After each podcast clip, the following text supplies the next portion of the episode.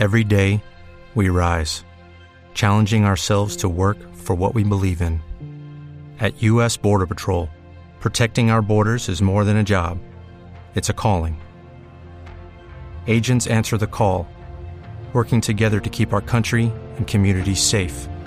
If you're ready for a new mission, join U.S. Border Patrol and go beyond. Learn more at cbp.gov/careers. With the Lucky Land slots, you can get lucky just about anywhere. This is your captain speaking. Uh, we've got clear runway and the weather's fine, but we're just going to circle up here a while and uh, get lucky. No, no, nothing like that. It's just these cash prizes add up quick. So I suggest you sit back, keep your tray table upright, and start getting lucky. Play for free at LuckyLandSlots.com. Are you feeling lucky? No purchase necessary. Void where prohibited by law. 18 plus terms and conditions apply. See website for details. Even in today's woke society, there remains a stigma to being a psychosexual sadist. If you get sexual pleasure from causing intense pain to people that you are incapable of feeling empathy for, you need a place to relax and mingle with like-minded people. Well, look no further than Only Sadists, the sadist only S&M club. At Only Sadists, you can compare notes on how to humiliate, manipulate, and maim your sex slaves with other local sadists. Just make sure not to practice on the other patrons. They're not into that.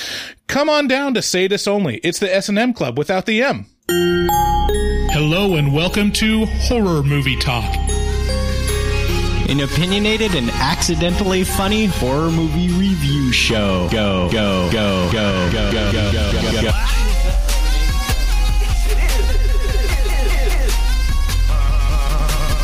I just took a stroll through the scraggly woods. He had no face! Horror! Theatrical releases always get priority. But we also review older horror movies, both good and horrible.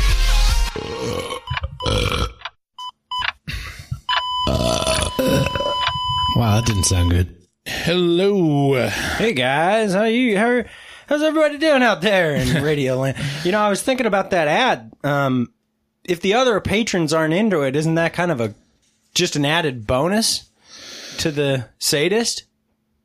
Yeah, but they won't stand for that shit. I'm like, Oh. what the fuck are you doing? Get the Like- fuck out of here. Yeah, I'm not familiar with that club or Yeah. anything like that. I haven't been there Right. yet, but Well, hello and welcome. My name is Bryce Hanson. I'm the dangerous one your mother warned you about. and with me, as always, is Professor David Day, I am the foremost expert in scare no nos. Um, before we get started, just want to plug our website, horrormovietalk.com. There you'll find links to all our social media. If you're new to the podcast, we post new episodes every Wednesday. We've been doing it for nearly About two ye- years. about so, two years now. So like two weeks away from two years. Yeah. And we haven't missed a week. it's been is- a, yeah. It's and and at this point, I really can't imagine my life without it. Uh-huh. So please subscribe. If you have an Apple product, it would really help us out if you left a rating on Apple Podcasts. We're trying to get up to 200. We're at 150 last time I checked. Um, Yee. So do that if you're listening on a iPhone or iPad right now. We got a great show today. We're going to be talking about the classic Clive Barker's original The Land Before Time. Oh no, the green stars. um, we're got, we're going to talk about Hellraiser. Hellraiser. Yeah, dude. This this movie um pretty pretty f- stands up really well Yeah. to the test of time. Yeah. Uh, like better than a- any of the slashers of the 80s it seems like to me. Yeah, because this is definitely it's not really a s- slasher. It's not really a slasher, no. It's it's, It's it's like within that realm. yeah, it's, Because like you think of what are the classic like '80s yeah. staple like franchises. And Hellraiser's kind of an afterthought, Yeah. be- mostly because the rest of the movies apparently are god awful. But No, the 2 is good. 2 is 2 is legit. Oh, is it? Yeah. But Hellraiser is like really great in terms of like special effects, like the makeup effects. Yeah, it's pretty crazy. Uh, I mean, It- this stands up against like the thing Oh. as the, one of the most Yeah, this is iconic like stretches of special effects. Yeah, the practical effects in this are second to none. Like Right. they're and not only that, truly just like I, I'm glad that you made the the comparison to the thing because very disturbing. Just just in that same vein. Yeah. So we're going to start out by giving a brief review and our score for the movie. We score on a scale of 1 to 10, 1 being a miserable dredge where you where it makes you angry that you're watching it, 5 being an average film that hits all the expected marks and 10 being so good it transcends genre boundaries. After we give our score, we'll get into spoilers and take a deeper dive into what we liked and hated about the film. And then later on we'll be playing a, a new game called Hellraiser versus Hellraiser. I want. Hmm. I, I. It sounds like just a, a a game that we've done before, just with a new name. Mm-hmm. Okay. Yeah, pretty much. Um, no, this is completely new. It's breaking. We're breaking new ground. Breaking new ground. And then we'll go over. It came from social media. We'll we'll read the happenings of the Facebook, the Insta, the Twitter, the you know, Patreon. yeah, Yeah. Um. Okay. Patre- let me just say, Patreon is it's like a it's like a weird like I'm being unironic. I'm just being totally serious right now. That platform is so wonderful. Um, like some of our navigation issue, there there are a few navigation issues on the creator end, but man, just clean and to the point, and uh, and it seems like you can build a really nice community within yeah. Patreon. Well, I think the best part of Patreon is that it's like all the super fans. Yeah. They they all really want to be engaged, and they engage with us and each other. yeah, So it's it's really nice. I love it. We'll plug Patreon later. Let's stop talking about Okay, Patreon. sorry, sorry. Don't want to be too greedy. Please give us money. Uh, we wa- we rewatched Hellraiser this week, and I feel sticky. Here is the trailer. I have seen the future of horror. His name is Clive Barker.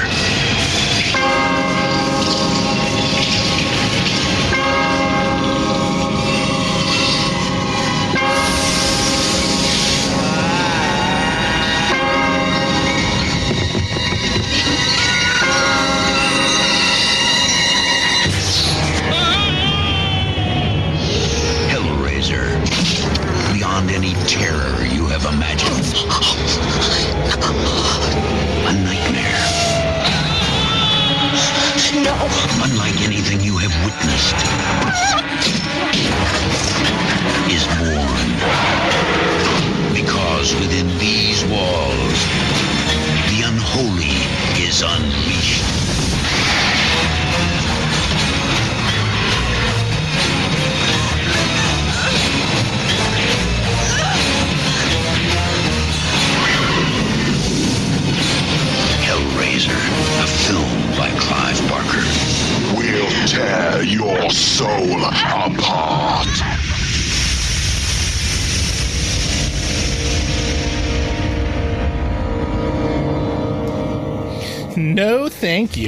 Lots of suffering sounds and mm-hmm.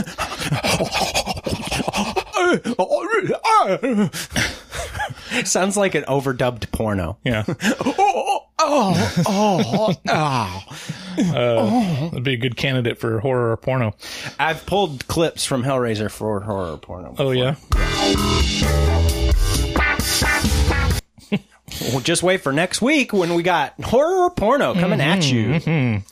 Hellraiser can be found streaming on Shudder or Tubi, or Tu- Tubby. or Pluto, which is a new one I've never heard of. So Tubi and Pluto are one of those ad-supported ones that you can stream. I can't remember where I watched it, but I don't feel like I, I don't feel like I checked Shudder, so I You paid for it. I think I did. I'm looking at my orders on Amazon, and I didn't pay for it on Amazon, so I don't know where I could have possibly. Google or YouTube or something. No, I didn't do that. Anyway, yeah, Hmm. sorry.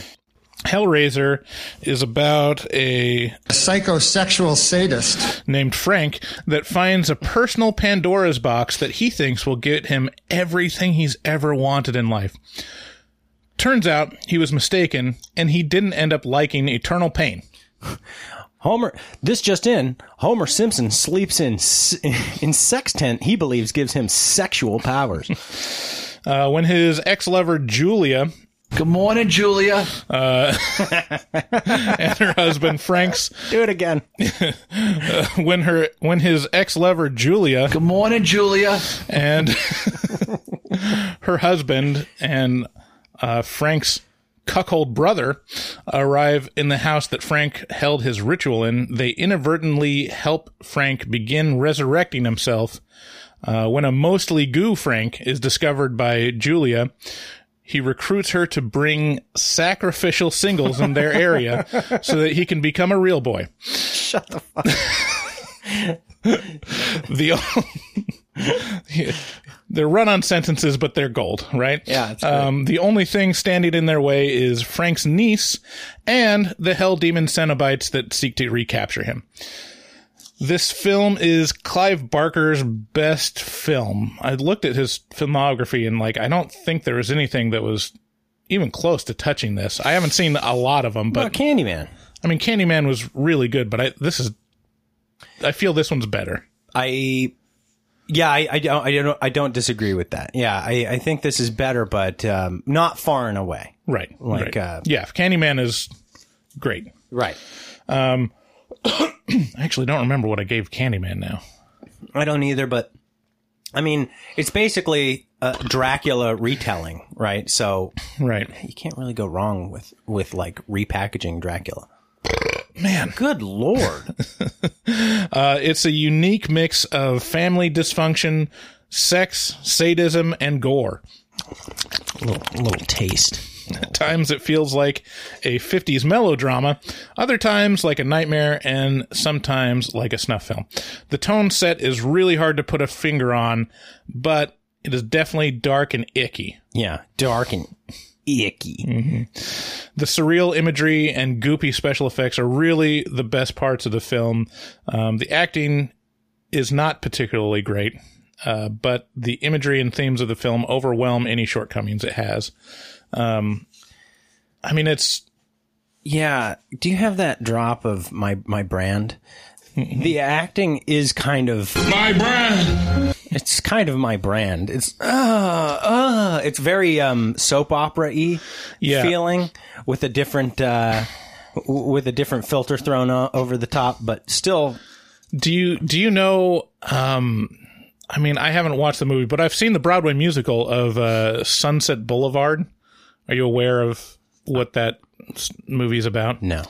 there's this character called Norma Desmond, which is an an aging like silver screen era actress Okay. that's washed up and she hasn't been in movies for a long time and like a guy stumbles across her and she's like basically kind of a crazy old lady hmm. that is delusional. Yeah.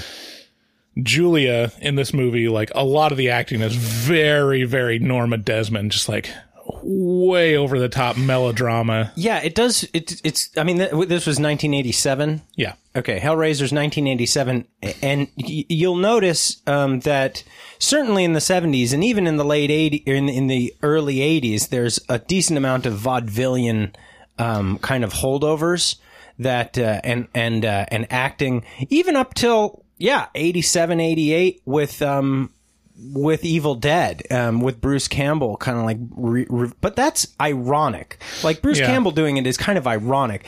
In this movie, it still does feel a little vaudevillian, a little. it's, it's unironic. The, I mean, the the most uh, uh, the the part that's that uh proves this point is when she's just on the banister looking down at um Yeah, Frank's niece. I can't even remember what the main character's name in this movie is. Uh, the girl. Yeah. Um, Girl. she's d- looking at girl, and she's standing there for like seven Mississippi, wordlessly, just glaring, and then she kind of slinks backwards into an open door. Right, It's yeah. very melodramatic, very like um like 40s and yet, it, and yet, it still kind of weirdly, it kind of works. If you juxtapose that with other movies of the time, you know, obviously there's the there's the ironic redoing of of that uh, of that vaudevillian technique with Evil Dead 2 with Bruce Campbell, and then and then if if you compare it to like the, a slasher of I think roughly that same year, I think '88 was when Child's Play came out. Child's Play was deadly goddamn serious with the acting. Like Yeah. very juxtaposed against this. And but but yet they still kind of inhabit the same uh space of of of seriousness regardless of the style of acting they choose. They're still they still both kind of sit together in this like weird kind of Yeah. grossness. Yeah, I mean the melodrama and like the the overacting or just weird kind of artificial. with you? I just I'm belching. I'm a belching fool. Uh, I mean it's in the intro. It's part of it's part of I know. I went to My brand. but yeah, I mean all that all that melodrama is really I mean it's it's sold just by the overall tone Yeah. of the movie and it's what the kids today would be call would call big mood. very nice. All right. All right. So um what score do you give Hellraiser? It's a tough one. Um I mean there's a case that could be made for 10. There is a case that could be made for 10. I'm not that case. I won't make that case. Right. Um, it's. I feel like there's uh, there's a thing that happens with this movie that where it tries, and for that I respect it. Right. It tries on a number of different levels to uh, obfuscate the normal uh, the normal um, uh, recipe, right? The normal recipe. If if you were to show me this, show show me the cover of this movie and tell me it came out in 1987 and I knew nothing about it, I would go, oh, okay, well. That guy's the bad guy, the guy with the pins in his head, and he's gonna and he's gonna chase he's gonna chase all these other people around until they're all dead and uh, and he's going to do it somehow, and it's going to be gross. And that's not Yeah, it's not that at all. that's not that at all. In fact, there's a lot of intricacy to the story. There's a lot of intrigue and interesting things that go on in the story. Um, but it's, I mean, you know, the, uh, again, Citizen Kane, it ain't. Uh, so, uh, but, but there's a lot of things that work for it. The, the practical effects are second to none. Like, th- this is the best practical effects you will ever see outside of, outside of a Jim Henson movie. Um, but, I'm, it, it's, this yeah, is a great it holds movie. up so well in terms of like just I mean the the resurrection of Frank just the throughout the whole film is just so effective. there's a there's also a thing that's going on in my head where we've been so spoiled by this uh, by this kind of shutdown thing where all the theaters are shut down. So all we've been doing is reviewing banger after Yeah. banger, like great movie after great movie. So I'm kind of getting tired of giving high scores. Right. But um, but I shouldn't I shouldn't let that clog my vision. I I think I would I think to be fair, the amount of excitement I have about this movie is around an eight Yeah. um I- it's it's not it's i'm not like amped up about this movie i wouldn't uh, i wouldn't highly recommend it to to friends or anything but if someone were to say I really like the I really like the special effects in the thing. I oh Right. well Hellraiser. Yeah, yeah. Or if they were like, I really want a non stereotypical horror movie. It's oh Hellraiser, Right. obviously. Right. Or I really want a horror movie that focuses on a psychosexual sadist. Right. Obviously, then it's Hellraiser. I'll tell you, you know, uh, um, the thing that I've been noticing about, I, I, I'm not a big Clive Barker uh, guy. I've never, I've never watched much of his stuff at all, with the exception of Hellraiser. Uh, but I'm noticing a through line in all of his work, which is all of it is way more sexual than anything else in horror. Yeah. Way, way, way more sexual. And that adds an additional layer of taboo kind of grittiness, kind of discomfort, yeah. which is, I, mean- appreciate. Yeah, you definitely. I mean, this this film is very transparent in that you get a good sense of what Clive Barker's kink is. You know, but I mean, the other thing I was noticing about this movie, well, I'll I'll save that till till spoilers. Uh, What do my you think my about score, yeah, I think it's really great and it holds up real well Mm-hmm. in in terms of just rewatchability. And if you were to give this to someone today that knows nothing about Hellraiser, they will walk away with something like Jesus. Yeah. You know, just Yeah. like they would did not. They were not prepared for that. It would There- impress them. There's lots of moments like that. Like I was not prepared for this Yeah. from anything that I've ever seen before. Yeah, there are parts of this that are legitimately toe curling scary and gross. Yeah. And how it handles it. Th- that's the other, the other thing is that the gore and the, just the effects, there's plenty of movies that go that far Yeah. n- now and in like even the 2000s and, and, and stuff that, but the difference is like they focus on With Lucky Land slots, you can get lucky just about anywhere. Dearly beloved, we are gathered here today to. Has anyone seen the bride and groom? Sorry, sorry, we're here. We were getting lucky in the limo and we lost track of time. No, Lucky Land Casino, with cash prizes that add up quicker than a guest registry. In that case, I pronounce you lucky. Play for free at LuckyLandSlots.com. Daily bonuses are waiting. No purchase necessary. Void where prohibited by law. 18 plus. Terms and conditions apply. See website for details. Lucky Land Casino asking people what's the weirdest place you've gotten lucky? Lucky? In line at the deli, I guess? Aha, in my dentist's office. More than once, actually. Do I have to say? Yes, you do. In the car before my kids' PTA meeting. Really? Yes. Excuse me, what's the weirdest place you've gotten lucky? I never win and tell. Well, there you have it. You can get lucky anywhere playing at LuckyLandSlots.com. Play for free right now. Are you feeling lucky? No purchase necessary. Void where prohibited by law. 18 plus. Terms and conditions apply. See website for details. the effect for effect's sake, you know, and and this one just really takes it seriously for some. Uh, I don't know how to how to put it like w- exactly well, but I mean, I, the It's like the difference between, and this is this is a uh, an analogy, so it won't do so well. But it's like the difference between Scream and other slashers. yeah, Scream, you get this visceral, like the knife is fucking serious. right, It's really serious. It feels real. yeah, because and they focus on on it getting closer and pushing into your skin Yeah. and and by virtue of that it's much more disturbing than a Friday the 13th Right. because he just hacks at you and then you're dead yeah, um whereas in Scream it's fucking it's visceral and in Yeah. Hellraiser it's visceral Yeah. Uh, it- everything is treated as like oh this poor rat that you're cutting in half it's alive right now and you're you're slicing it in half and it's ugh it's uh, it's treated very seriously yeah. So I, yeah, I think I think it deserves a really high score, no matter what. Um, just from just from the effects and yeah, Yeah, I how how unique it is. yeah Um, all right, so let's uh, talk a little bit about some plugs. So we talked about Patreon, how great our community on Patreon is, and we love everyone there um, that participates, and and uh, you know they're our own personal sponsors.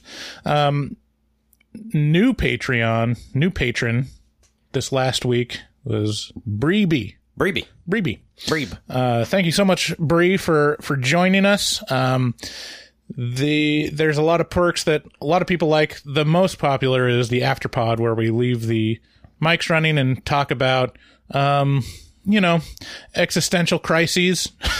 yeah no talk kidding. talk about fun topics like my father dying, and uh, you know, mental problems. And yeah, and and not only that, you know, if if you sign up for for Patreon, I will personally send you a a a thank you card with some of our um some of our stickers from our horror movie talk store. And so you just get those as soon as you sign up to be a, a Yeah. Patreon member. Yeah, it's not uh it's not listed um because it was kind of a secret until now.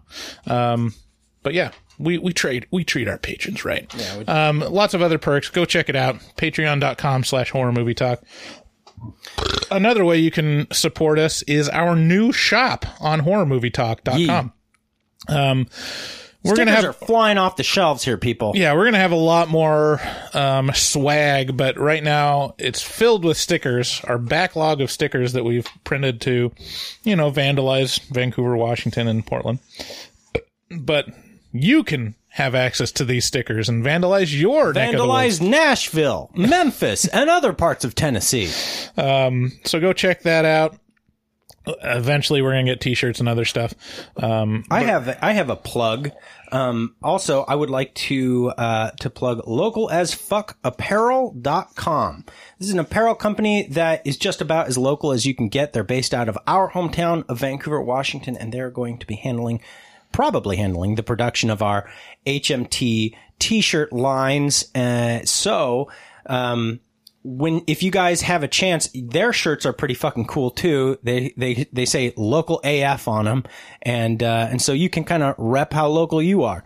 Uh, so if you use the code HMT at checkout, you get a ten percent discount off your whole order. There again, that's local as fuck apparel.com and check at least check it out because uh, I'm I've bought a few pieces of uh, of their of their apparel and I really like it. It's high quality shit.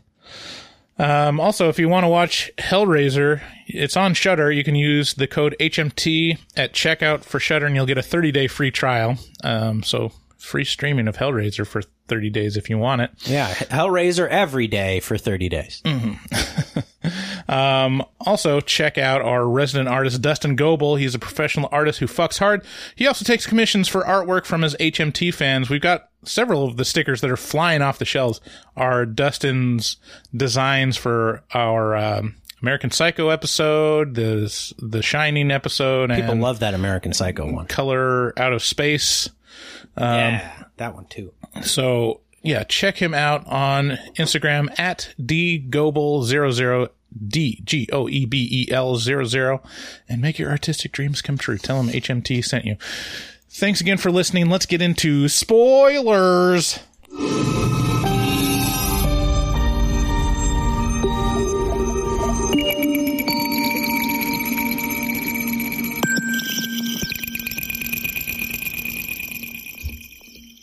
Oh. You're really oh, I'm in the- Spoilers. Go, back, to that, one where I'm in the toilet. Oh, this one? Hey, Ollie. hey, Ratty. Hey, Ratty. Calling for you, Ratty. Thank you. Was that the one I just. what, what did I have before? Hello. Hello. Okay, there we go. There we go. Ready. Block drain. We should have these things taken away from us for sure. Yeah. Um, that's another reason to, to tune into the afterpod. It's all drain addict talk all the time. I mean, I guess I'm a pretty sick guy. So, yeah, the one thing I was going to say about Clive Barker, the feel you get, tell me if I'm wrong. Like, is he more successful as an author? Oh, yes. Yeah, so, yeah, yeah. Like, you get that feel from him that this feels like a novel storyline because there's a lot of like non sequitur, a lot of surreal stuff, a lot of like just color that would work better as like yeah different chapters, different yeah segments. So like the stuff with Tracy where she's seen like just a random hobo, you know, Yeah. that's like in a movie it's like what in a in a book it makes a little more sense. I don't know how to Clive I don't know how to put that, but Clive Barker is probably one of the most successful author turned screenwriter um, and director uh, dudes out there. Um, and uh, a lot of the things that I've been doing ever since Candyman, I've been doing a little bit of research on him because he's terribly interesting. Um, he's he's gay. He's British. Um, he and uh, he's obviously got some kinks. Uh, and uh, and uh, he, I mean, it's one of those things like it- he's he's like uh Stephen King but he goes a little harder. Yeah, it Like, goes a little Steve- harder. Stephen King definitely has some sexual kinks that come out in his stuff. There's just random like weird sex stuff. Yeah. That comes out in his stories. And Clive Barker is like It's it's a feature baked in. Yeah, Yeah, it's- it's- yeah, exactly. Yeah, you, you know you know what it feels like. It, it, and and I and I bet this mirrors. I I would guess that this mirrors their personalities very much because with Stephen King, it feels like um it feels like he's working. You know, he's Uh-huh. working through his work day. Yeah. and then he sees a picture of Ariana Grande and he's got to jerk off. you know, it just it just happens at some point in his day. And it, and that comes out in his writing because it's like, oh, wait, wow, there's some weird sexual stuff that pops up, and then it's gone. Yeah. And, but with Clive Barker, it's like sexual, sexual, sexual, sexual, sexual, sexual, Yeah. more sexual. it's like okay, Yeah, like I, I haven't read a ton of Stephen King, but I read Cujo, which is a very simple story about a woman being trapped inside her Pinto by a rabid giant Saint Bernard. Mm-hmm. Um, but also a big part of it is her ex jacking off over all of her items in her house. What? So you know. What? Okay, thanks, Stephen King. Um, but yeah, it's just like again, it's it adds nothing other than like, huh, the guy's j- jerking off on her bed. I guess. I I wonder. Um, I have I have a little a little. We've talked about my dad and how goofy he is, uh-huh. and and I've wanted to bring this up once or twice, but um, but this for some reason you just reminded me of this, so I figured I, I, I'll bring it up now. Is is that is that kosher? Go for it. so my brother and I have kept a, a log of the ridiculous things that my dad has said over the years in a shared file that we can both access over our phones. Okay, so um, so this is things that my dad says, um, and, and there's I really don't have any anything to like to intro this other than this is just fucking some and this is a actually here's a good intro. This is shit that we talk about on uh, on our after pod. Yeah. So things my dad says. The dog was laying there all crimped out, referring to super relaxed slash asleep. All crimped out. Crimped out. All crimped out. So now I say anytime anyone in my house is falling asleep, I'm like, she's all crimped out over there. Um, he, uh, he also said, Does that have significance in arborist? No, world? no, it doesn't have any significance at all. It's just he's he's his brain can't keep up with him, Uh-huh. and so he you get these ridiculous things like, let just go burn some water. he's uh, he wants you to boil water. Uh, here's another one. She wasn't as ambidextrous as normal. This is when describing his dying mother who was playing a cribbage game with him. Her motor functions were shutting down. She wasn't as ambidextrous as normal. Right. Well, that's just adding amba to what he meant. Uh, it's good coffee. I always think it's going to be laced with gas at the gas store. What? He gets all his coffee from gas stations. Oh. but he's he's I think was- they're just like there's some gas station attendant that's putting in some gasoline. yeah, it's good coffee. I just always think it's going to be laced with gas at the gas store. That's good stuff. Um, yeah, I mean, uh, did you did you try on those Buckaroo pants we got you yesterday? Buckaroo pants? What's that? Pants. Just pants. Pants. Just pants. Hmm. Kath, can you buy me a weasel? Talking about a painting easel. He's, my mom's name's Kathy, so he goes, Kath, can you buy me a weasel? and he expects her with- And the best part of that sentence is, after she goes, what? He gets all angry. He's like, a weasel, a weasel. A painting weasel. Can you get me a painting weasel? Yeah. Anyway, so there's some uh, more more of that on on uh, on our next episode. Yeah. Um. Yeah. Clive Barker. It feels very authory. Yeah. Yeah. Yeah, that's that's a feature. Um. So it starts out very strong. It does not wait to get into it at all or really explain anything. It's it's very much show don't tell. Yeah. In the the opening, like what is it? It feels like even just five minutes. Yeah. It's a very uh it's a very Indiana Jones feeling opening. Right. So it, it opens up and he's like at some, you know, nameless side restaurant. Just a little back alley market restaurant. And, yeah. No, somewhere in the Middle East, maybe. Maybe. Turkey. Somewhere where people are brown. All right. Um, Came here to be scared. Uh, so he's so Frank is sitting across from this merchant, and uh, what does the merchant say? It's like, "What's your pleasure?" Yeah, what's like your pleasure? and he sets down this cube. Um, what's the Simpsons quote about a cube? Oh, your uh, car has been compressed into a cube. Please pick up your cube, or something like your that. Your car has been impounded. Your your car has been uh, has been towed to the to the dump. Your car has been crushed into a cube. Please come pick up your cube. Yeah. so um, sets the the uh, and then the chuds came at me. The uh, cube in front of Frank, and these are not hand models. This is like the first like dirty feeling you get because the hands reach out to grab the cube, and it's got the dirtiest fingernails I've ever seen captured on film. Yeah, they're pretty gnarly. They almost it's almost like my nails. Yeah. Pretty gross. Um, so just every opportunity they have to be off-putting and gross, they they take it in this movie. Um, so this box, it's described later in the film as it will open up doors to heaven and hell, but I think only hell. Well, you don't see a lot of heaven in well any of these movies. Probably, I, don't know. I haven't uh, seen a lot yeah, of them. I, I think the the inclination or the uh, the the unsaid uh, suggestion there is if you're Clive Barker, it could be heaven. Hell is your heaven, right? Right, right. Because because you're into that shit. But very much the it provides the most extreme of pleasure and pain as long as you get pleasure from pain. I'm super interested. I'm super interested to hear from anybody who has an S and M kink.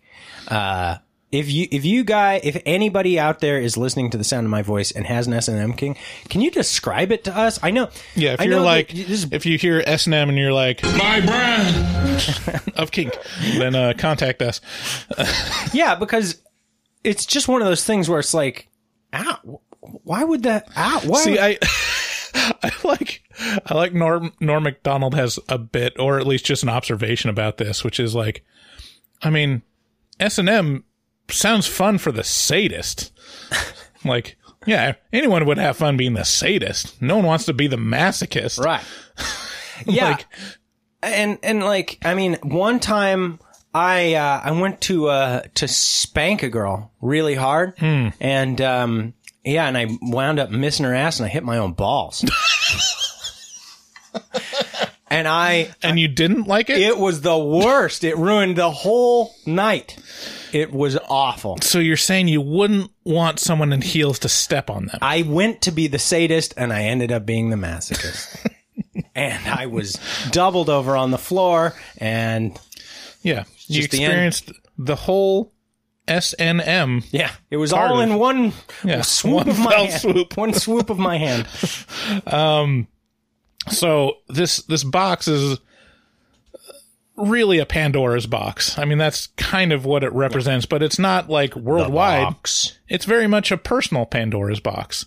Um, he opens it up and, uh, in almost an instant, he's ripped ar- ripped apart by hooks, and it like goes into this hellscape where there's just parts. But it's not just a box; it's a puzzle box. Yeah, it's a puzzle so, box. So you Sure, gotta, sure, you gotta, you gotta like Rubik's it around a little bit. Yeah, yeah, Yeah. It's like a, if you're in an escape room, one of the boxes that they give you. Yeah, but and and the weird thing is when when he gets revived, it's not like he has a bunch of bad things to say about the box. Exactly, he's Right. like it's it was pretty great. Yeah, Yeah, I mean, he was into it, but you know, but also boo. Yeah, heaven and hell. Turns out that it's not that hard to solve this box. All you got to do is rub its nipple. Yeah, it's a lot of c- tweaking. Yeah, just caressing. Um, you know, if you're if you're in a nipple play, you could definitely uh, get. Oh Jesus! It only Please makes don't. sense. Please don't. It only makes Oh, sense God. to take my shirt off during a Hellraiser review. Are you kidding me? All right. Is it that bad? Am I? Do I disgust you that much? Good morning, Julia. Morning, Julia. so Julia is a weird character. Hmm. Like I'm up here. Very, very, very melodramatic, and you know, pretty obviously a bitch. Yeah, like she's straight out of a soap opera. She is a soap opera bad lady. Yeah, a bad lady from a soap opera, straight up. Yeah, and um, you're not really told a ton about what's going on, but you get the feeling that there's there's history between Julia and the Frank guy. Yeah, even though her husband's his brother, and uh, and for some reason she definitely does not like Jesus.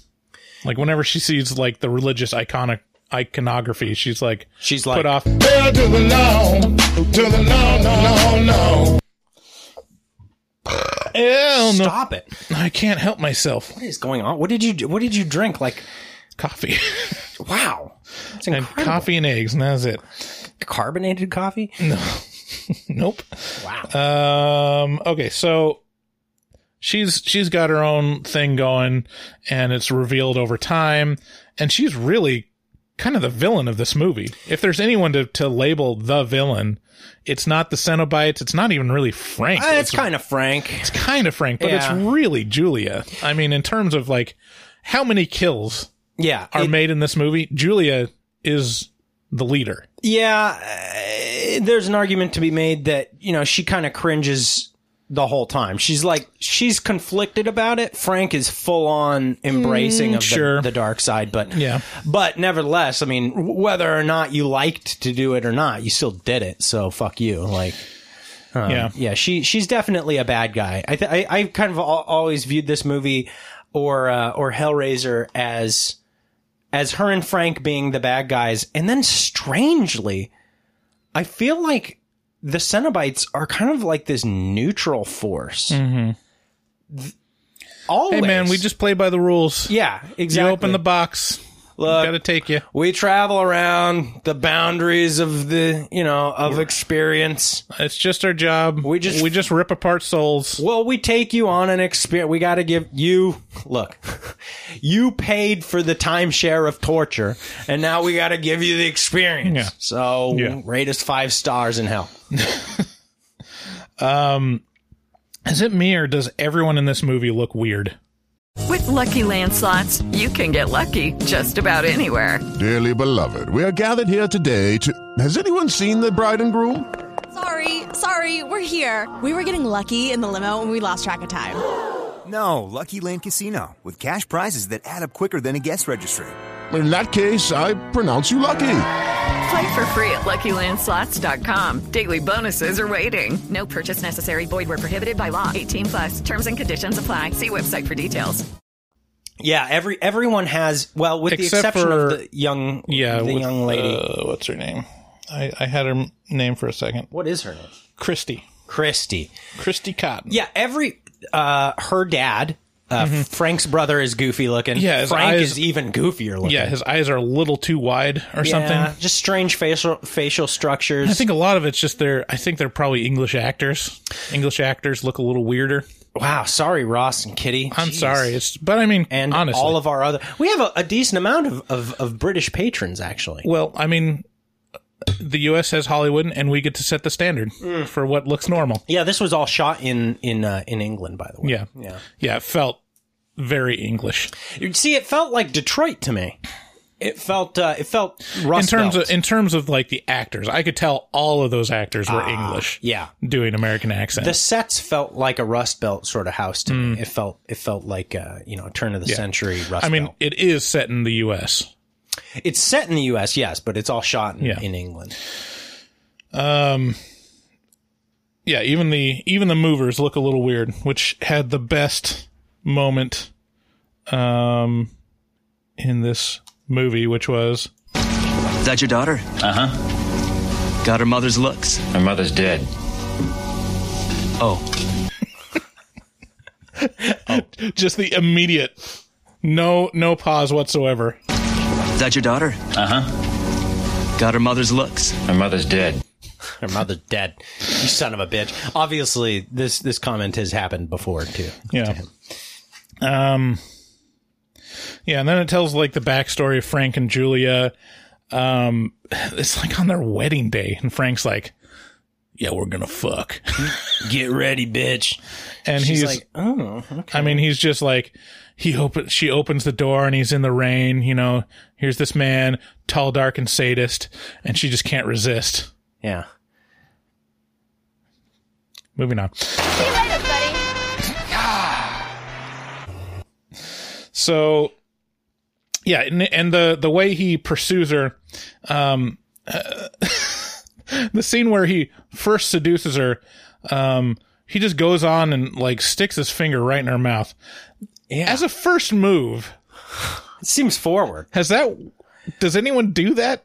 Has that worked for anyone? And you're like, all right, I'm gonna really seduce this girl, and you're just like,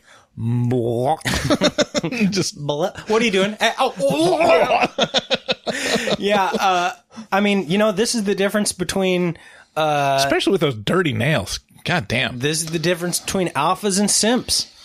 you know, I mean, I mean, I wouldn't think to do to do this this uh, this sort of alpha move of like cramming my finger in someone's mouth, but I bet it works out forty percent of the time.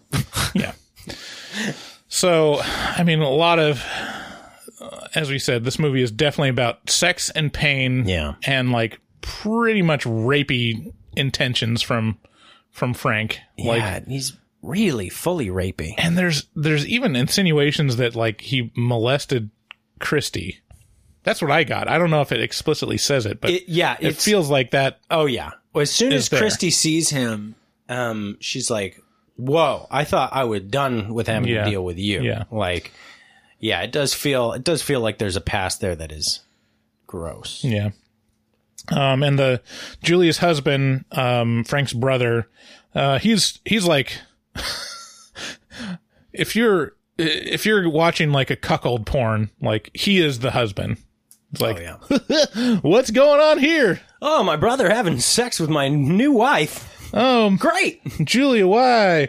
Um, and he scrapes his hand on a nail, and he's like, "Oh no, my hand!" Like he He, scraped the fuck out of his hand. he needed stitches from scraping on a nail, but still, like he's like, "Hmm, I can't look at it.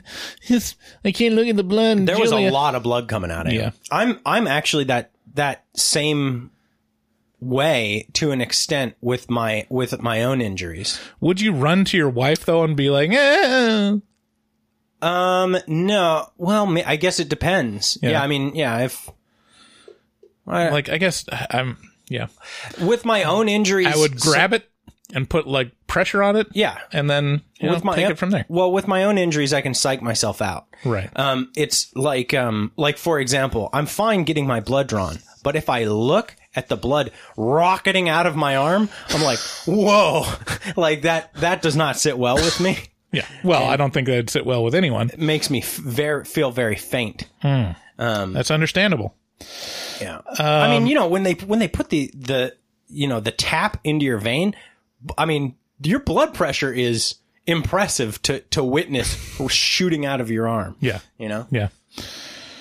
Um. So he's like bleeding all over the place. Julia's up in the in the attic where Frank did his business and got taken by the Cenobites.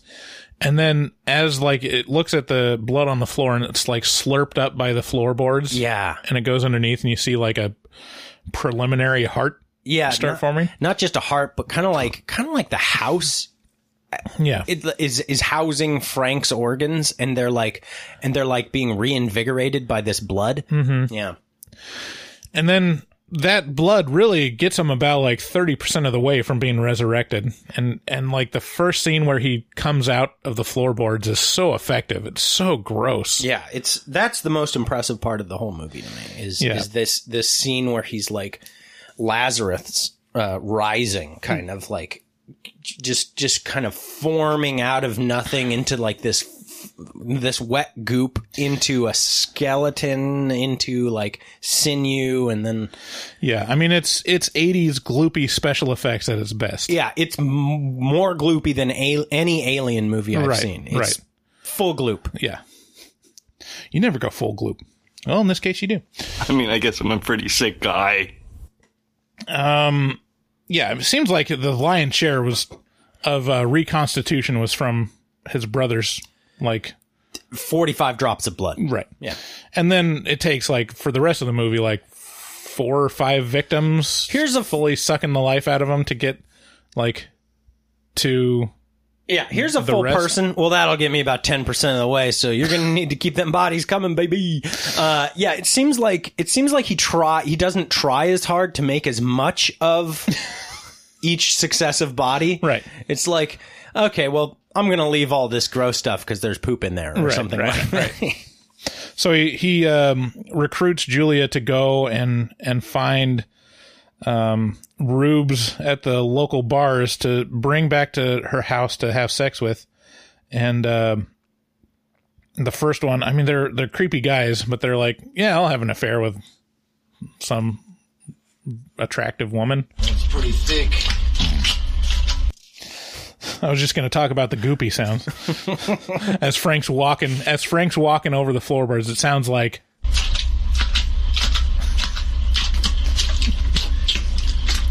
all right.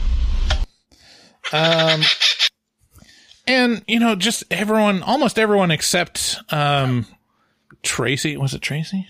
It's- it- everyone except the girl is like a real creep. Christy? There's- yeah, Christy. Yeah. It's a real, real creep. And maybe Julia's husband. But like all the guys that she brings in Yeah. is like, well, even even her husband's like, "Do you want a cookie, little girl?" Like, Yeah. Jesus. Good lord. Yeah. Yeah.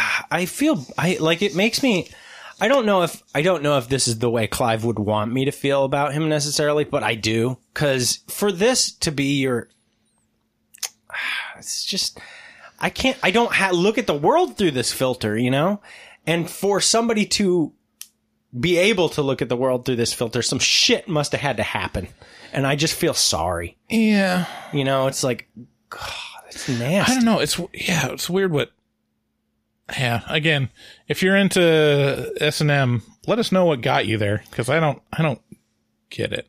Yeah, I mean, well, it's one of these things where a lot of times people can't see the forest from the trees. You know, it's Right. like I just like this stuff. It's like, oh, were you ever, were you ever abused? No. Okay, well, I mean, did your dad rape you? Oh yeah, numerous times. I mean only from ages like 8 to 10. It wasn't That was really deal. his range. You're making a big deal Yeah. out of this. It was forever ago. Um It wasn't my dad. It was my brother. Come on. There's a lot of like real surreal imagery through that throughout this, especially with with Christy. Um, lots of weird nightmares and dreams and um, shots of like blood going through walls and, Yeah. and stuff like that. And then she runs into like Christy really doesn't have anything to do for most of the movie. She's just Except there kind of look shocked or Yeah. look pretty or, or to show weird surreal things to. yeah. And you know, the other example is that there's this weird bum that's gross. That's like eating crickets and stuff. Yeah. What's the deal with that bum? Yeah. There's the there's like no real payoff. Only at the very, very end of the film, Quite a payoff. mm, Actually. the bum turns into a pterodactyl, bone- like a bone dragon. a bone dragon, and takes the takes the cube and leaves. Yeah, the, the, I feel like the bum is almost like the. Uh, I feel like the bum is almost the the observer from Marvel. You know, Sure. like he he shows up when the cube's about. And he watches what goes on, and then he makes sure the cube gets back to the uh, the Yeah. old cube purveyor.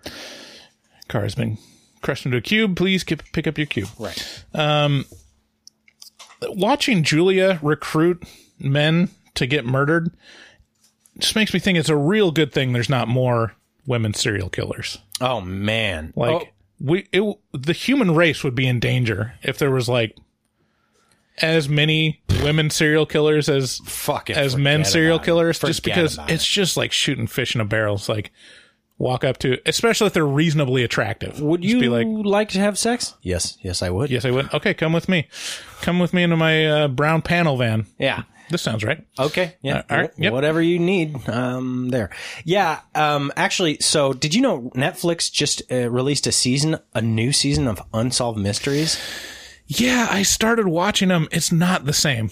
it is not unsolved mysteries. It feels like Yeah, some of them some of them are pretty good. The others are yeah, hit or miss, hit or miss. See the the thing about I loved Unsolved Mysteries as a did. kid. I know you did. I loved that show, and like I know like reboots, you know, people look down on them and whatever, but there's some stuff that if you're going to reboot a show, bring over the stuff that worked. Like number one, you need a host. You need a narrator Okay. for it because Robert Stack was like, that's like 50% of unsolved mysteries for me.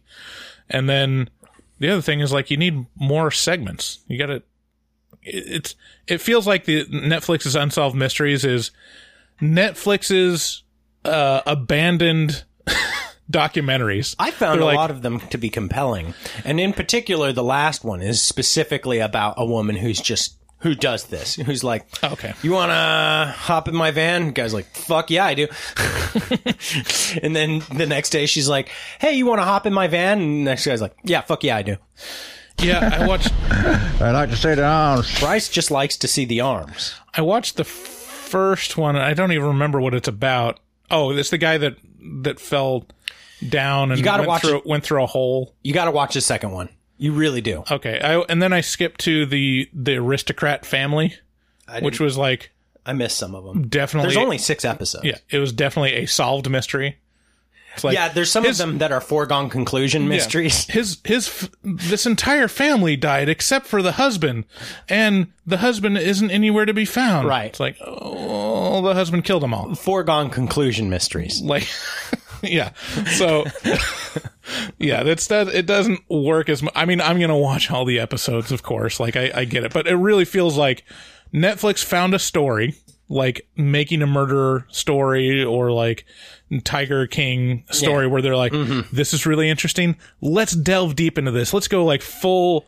serial podcast on this and discover the evidence that no one else has discovered and really dig deep and they couldn't find anything else. Yeah. And it's like, oh, it's still it's still a complete mystery and there's nothing we can do about it. I'll give you some And pot. So they so they compiled all of those Yeah. abandoned documentaries and said unsolved mysteries. Let's get the theme music and just tack it on there. I'll give you some pot. Carrie and I get a little high, and then Okay. and then we watch this, right. and it's very um Very compelling. if very you're high. compelling. uh, not not necessarily compelling, but it's fun to have fun with it. you know? Right, right. And, but you always got to. There, some of them get pretty gross and Really? dark, and so you kind of got to wash it, Well, wash the- it down with some something light. the first one is pretty cool. Yeah. Like just a guy falls through the roof of a through some room in a hotel and he can't even really figure out what angle he came from. Yeah, like And not, then- uh, like not the not he like he almost as if he was dropped from the sky Right. through a very thick roof. Right. and then his his belongings are like carefully laid out on top of the roof next to the out basically the outline of his body with his hands. you know, like Looney Tunes. yeah, Just a goofy. Right. Yeah. Impression. And, and his phone's like carefully laid out there and his wallet's there. And it's like, Yeah. well, that's not how this happened for sure. How this guy fucking, how this guy fucking fall directly through from the sky into the roof. You know, I didn't even think about it, but what if it was a helicopter? That's what I thought of over and Yeah. over again. But really the most, well, anyway, anyway, Hellraiser. They're probably like trying to make it look like he jumped from the roof of the Belvedere fr- and they pushed him out of a helicopter, but they like couldn't get it quite right. They should have gotten it closer. I think he jumped from the Belvedere. I think there's a, there's a, like a little, yeah, that that that They were ledge. like, it'd be too hard to run. It's like, no, it wouldn't. What are you talking about? I could run down that. If the if the end goal was dying on the roof below, I could fucking do that. yeah, a lot of the stuff makes it. Yeah, I don't know. Anyways, Hellraiser. Um, I like that Frank, after he's reconstituted, he's he's kind of uh, vain enough that he starts wearing suits, Yeah. He's like, don't look at me. Don't look at me. and, then he starts wearing suits. Yeah. I, I can't tell if it's vanity or modesty. It's not modesty because that man lived like a like a like a bum, Right. like a dirty old bum. Um, And then he started, and then and then I was about to punch him because he was a dirty old bum. So Christy eventually gets the cube, and she gets shocked by the lightning sperms that come out of the cube. Oh, oh. and she gets obsessed with it, opens it up, and she's at a hospital, and all of a sudden the walls open up, and there's a crazy looking monster that very much like a like a th- a monster from the thing. Yeah, I love this monster. It's Just really disturbing. It's like Jesus. yeah, it's all upside down, and it kind of defies the laws of gravity because it runs on the wall. Yeah, it's got like a scorpion tail, but it's like a tooth. It's like, ah. Sabrina, don't just stare at it, eat it. really wants to eat them. In terms of like the surreal imagery and stuff, I don't think there's enough of that in modern horror. No, Like, you're absolutely right. You know, just the disturbing like eh, like the Willy Wonka effect. Like when they're on the boat. Right. Why- where it's just is like the iguana why, there? Why is there a random decomposing thing? It's like it's just color. It's just yeah, this surreal imagery and it really it's a motherfucking montage. adds adds to this to the mood of the movie. You know, um, you know, the one r- recent movie that we watched that actually comes through on that shit is The Evil Within. Yeah. Yeah, that's true. If you guys want to watch a movie that really fucking, I mean, it swings for the fences on the fucking weird imagery, watch The Evil Within. Uh, we reviewed it. It was one of the first movies we, we reviewed. So check that out because it's not a bad movie. It's just, it's not a good movie. It's just a very interesting movie. Yeah, it's definitely an interesting movie. Um, so Christy kind of figures out what's going on. She she gets approached. She gets almost taken by the Cenobites, and then she's like, "Hey, remember my uncle Frank? He's he's he's back here now. You want him?" Yeah. And I'm like, "Okay." And then they, she goes there, and Frank is taking her dad's skin and put it on. There's a big switcheroo, and then um, yeah. He, so he looks like her dad now. yeah. And then he goes, uh, Frank in um, the skin suit, in the Egger suit, um, whatever his name is. What's his, his name? The father's name is Larry. Um, Frank in the Larry suit goes to stab Christy, and then she, uh, she jukes him. Perry. And he ends up stabbing Julia, and he's like, all right. Yeah, that'll do. Just not even an oops, and like, okay, well, I guess I'll kill her then. Yeah. Like nothing personal. It's like th- this was all personal. Yeah. Like what? What? You made it in, you did this. You made it personal. I mean, this guy was a real jerk. Sure was.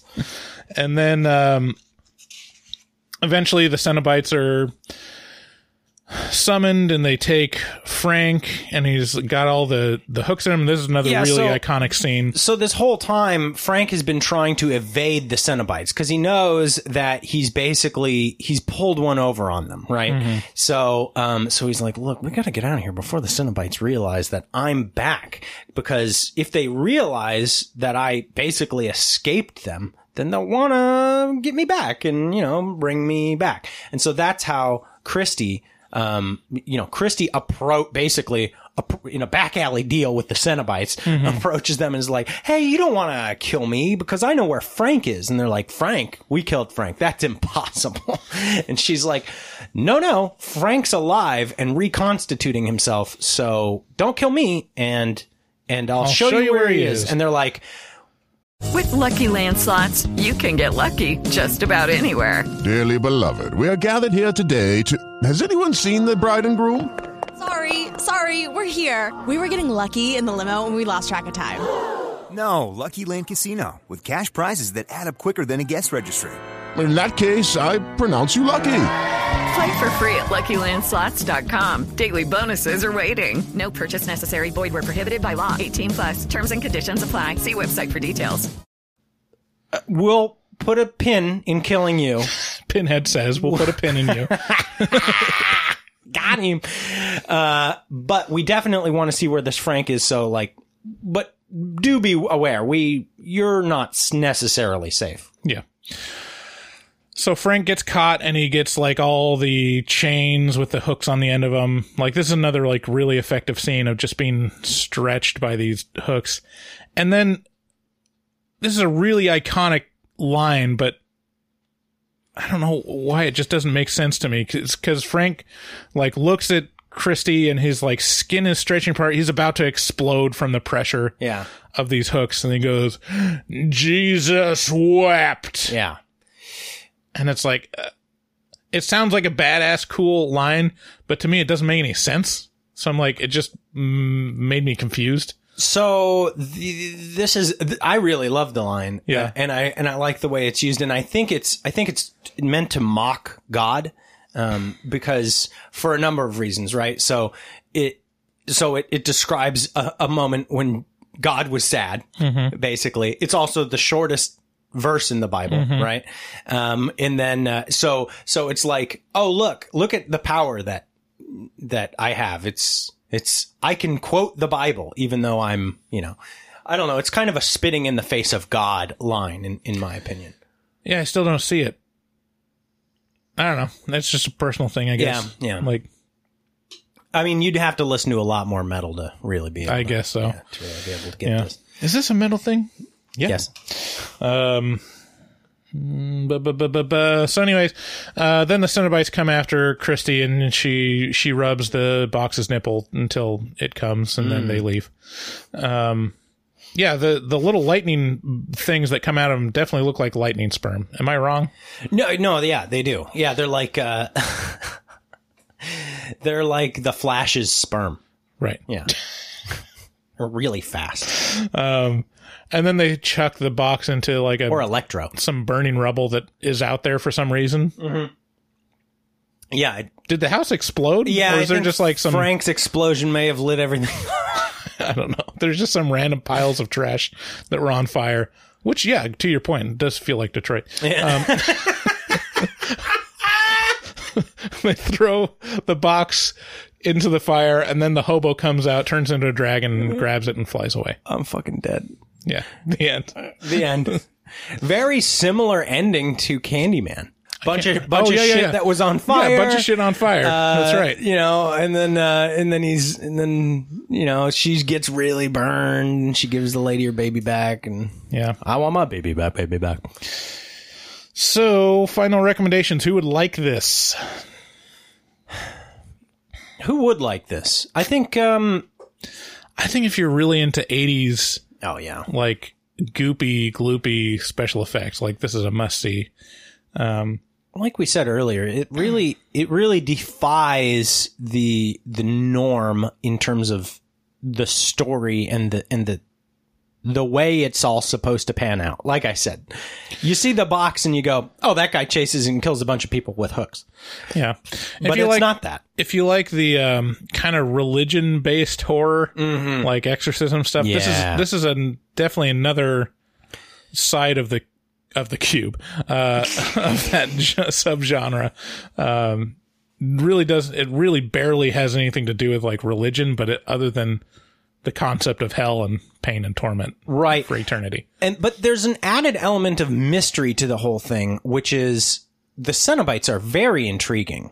Yeah. Um, you know, it's like where did they come from? Who are they working for? The devil Yeah. or they're angels Yeah. or and so it sets up kind of this uh, sci-fi sort of intrigue where it's like and there is a long and and very detailed and overly detailed uh, explanation to all that in the following movies that are dis- descendingly good.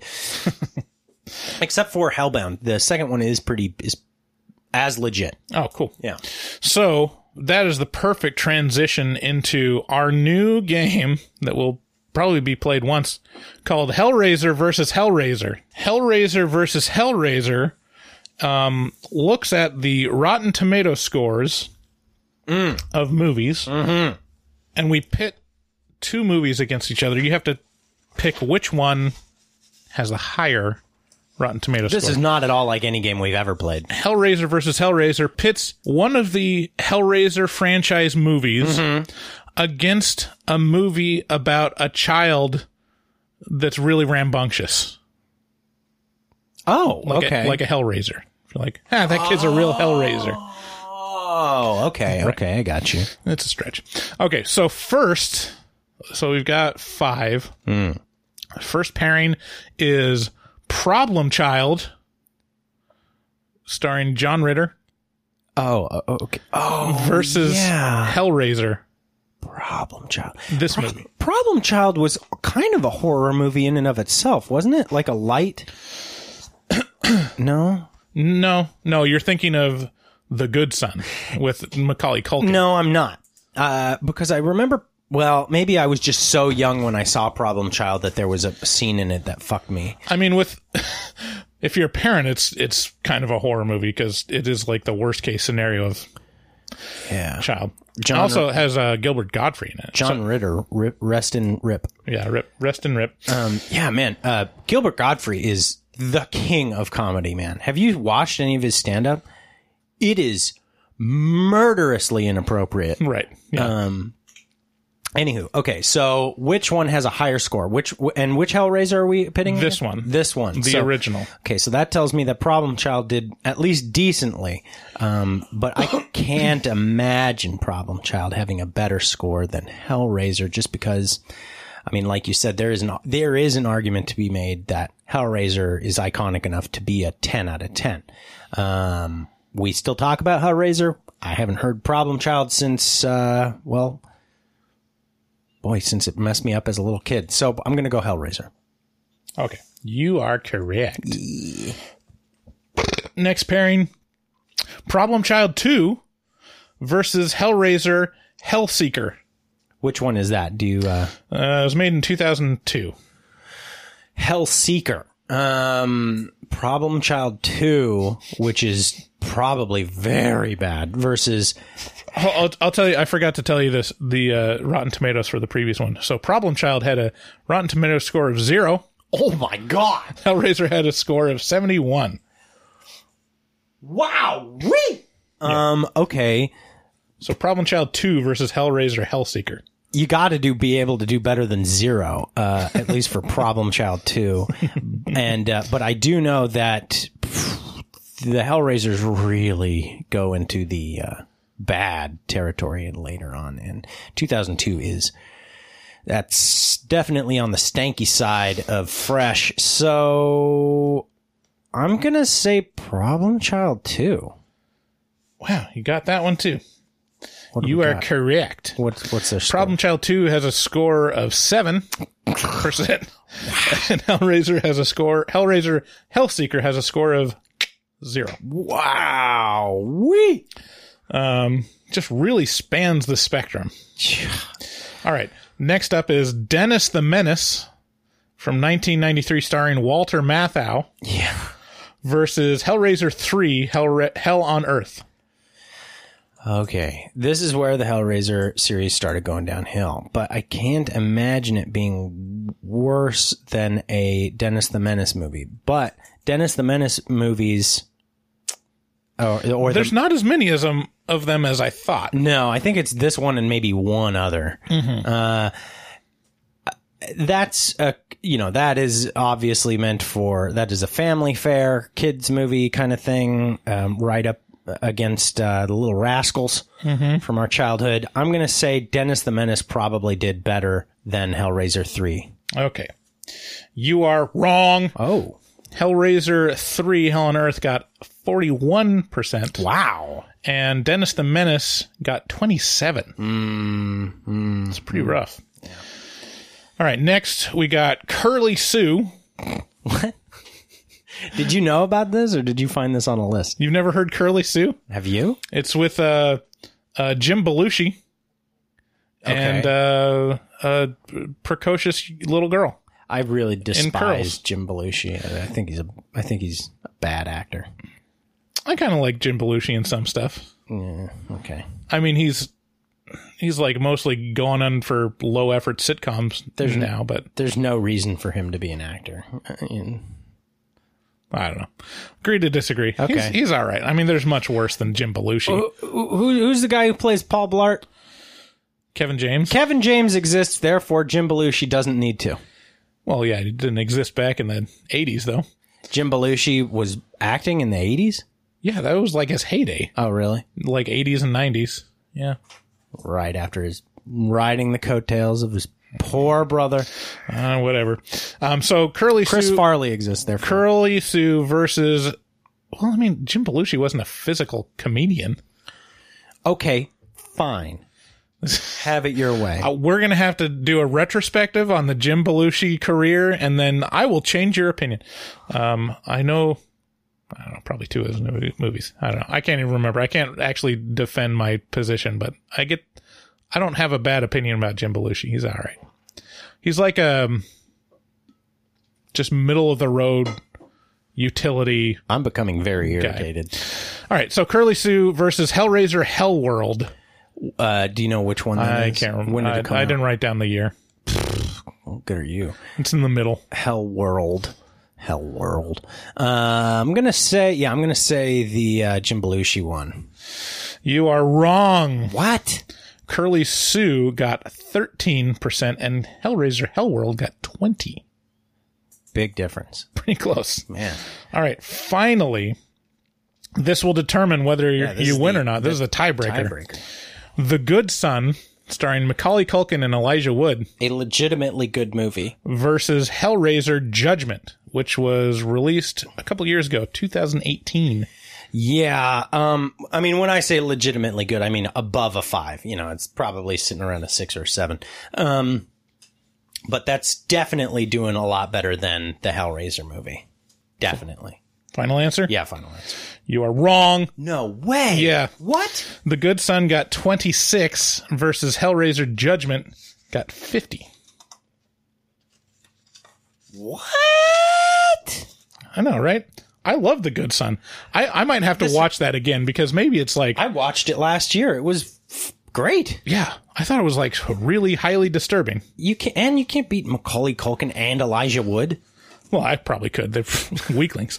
Um, especially at that age. Come I mean, to on. Daddy uh, is a is a pretty disturbing horror movie starring Elijah Wood that came out last year. Mm. Yeah. have to check that out. All right, so that was Hellraiser versus Hellraiser. You lost. Let's move on to It Came from Social Media. Yes, it came from social media to fill the world with terror, to bring you unforgettable suspense. What was it? Where did it come from? Who were the all powerful creatures it brought from social media? And what did they want on Earth? Came from social media is just a bit where we read comments and questions from our social media feeds. There's so many now that it's hard to, like, we could talk for like an hour, probably from what we've gotten from the last week. Listen, a lot of communication. We love talking to, to all of you. Um, sorry if we don't include you on this week's. It came from social media, but um, lots of good conversations. This If week. you uh, if you if you would like to help us out, the other way to do it would just be to like us on Facebook or Twitter or Instagram or, or whatever, Mhm. because um, those numbers are important to us too, and it's important for us to be able to reach out to you and talk to you. And you know, and that is something that we will do, and we'll talk horror movies with you. We'll also talk disgusting, disturbing bull- bullshit with you, like Yeah. dick monsters and all sorts of all sorts of weird shit. So, um, yeah, we'll talk Drain Addict and Ratty and Mhm. all kinds of stuff. So do like us on Facebook and all, all where or wherever you social. So one common theme this week of social media posts is since we've launched our shop with all our stickers, uh, the people are receiving them and they're posting on social media that they got a their sticker pack Yeah. and uh, and a note from HMT. And so those people are uh, there might be more, but I know Sarah, Eric, Ross, Heather, and Kylie Bean um, all posted in Facebook or Twitter or or Instagram Yeah. about receiving them. So thank you so much. Um, also, no, another cool photo that you can check out on Facebook is um, listener Wendellin's son. No, Wendelin made this for her son. Yeah. which was a crocheted alien. Yeah, uh, a xenomorph. It's Yeah. it's great. It's adorable. Yeah, I can't I can't believe how uh, the fine stitching on the on the alien is, and uh, yeah, I'd like one of those. Yeah. Like you, you set up a you set up a uh, a sweatshop. You produce those little those little knitted aliens. We'll Mhm. we'll sell them for you. Mhm. Yeah, we'll give you a cut like we give Dustin a cut. Um, and then the other real long conversation that we've been having a a kick out of, and that you alluded to is from penis monsters to drain addict to, um, I even got into e fucked a little bit. Ah, the French. Did, have you? Do you ever go on e fucked? No. Really? I yeah no. Oh man, that is that is like a it's real guilty, guilty, guilty pleasure. Is uh porn bloopers. Okay. There's it's. I mean, come on. You listen to your mom's house. It's basically that that. It's fine. I just like the commentary with it. You know, it's like, uh, and you know, there's a specific jerk off There- mood there is where a- I'll be like, I just want some real, time, you know, experience. Right, right. You know? But I mean, there is a little commentary. It's it's kind of funny. Okay. I'm not. I'm not judging. I'm just saying I don't. I, I didn't even really know it existed. Okay. Well, now you're in luck. I'm sorry to bring that in, into light. Anyways, Glittercore55 on Instagram asked us what our favorite non horror movies were. Go, no limit, no judgment. Um, I put it's so hard to answer because there's so many, and it's like yeah, there's I don't. many. I, I and there's so some that. I like that it's not, but it's not like I w- rewatch them a lot. Mm-hmm. And there's some that are just like, I don't know. Um, and I didn't even like think of like 80s stuff where it's like, well, of course, like Back to the Future and Ghostbusters and all that stuff. Mm. Like, but it's, it's so much like What'd in, in the ether that it's not even worth including. For me, I put, uh, Requiem for a Dream. That's like been my top most favorite for a long time. Uh, Lion, which is more recent. Uh, Fight Club, Magnolia, There Will Be Blood, The Kill Bills, Schindler's List, Eternal Sunshine of Spotless Mind, being John Malkovich. Um, but really anything by Tarantino, Paul Thomas Anderson before, during and before There Will Be Blood, or Darren Aronofsky, or Senior Spielbergo. Yeah. Uh, Steven Spielberg's Mexican counterpart. Yeah. And Big Lebowski. Yeah, um, my taste is very similar. Uh, the only one that I really forgot that you had was being John Malkovich. I really like that movie a lot. Um, and a lot of the movies, a lot of my favorite movies have John Malkovich in them. Right. Uh, so like the Three Musketeers. yeah, mine, The Man in the Iron Mask. uh, mine were There Will Be Blood, No Country for Old Men, Burn After Reading, which has Malkovich, The Big Lebowski, uh, Black Swan, which could be argued is, is horror, uh, Dumb and Dumber, Lord of the Rings, Return of the Jedi. I like Return a lot. Yeah, I didn't even include Star Wars or like any of that stuff because I was like, hey, that's just that's a, just a given. Fargo, Saving Private Ryan, Jurassic Park, Terminator 2 is a big one, and obviously Predator. Predator is, oh man, what a fabulous movie Predator is. And that's another one like Hellraiser that kind of breaks a lot of the mold of what in what you think it's supposed to be. Um, and then Lion, uh, yeah, Lion as well. Yeah, I can't think of a movie that Affected has a me. bigger emotional reaction. Yeah, I like movies that that devastate me. Yeah, Yeah, like Lord of the Rings. yeah, Yeah. You kneel for no one. I am no man. I cry every time. Um, so there's a lot more. Sorry if we didn't get to you. Um, but we do have to wrap up the episode. Kind of uh, time crunch on this one. Um, thanks to everyone that's a patron. Um, you're really helping us out. Uh, thanks to anyone that ordered stickers off of our new shop. Um, and uh, please share the podcast with a friend if you like it. Check out our website for links to ways you can support us, even low effort ways that you're probably going to do anyways, like shop on Amazon. Just click through the button in the banner on our website, and that helps us out. Um, and that's it. Love you. Bye bye. Bye, guys. We love you. See you next week. Bye.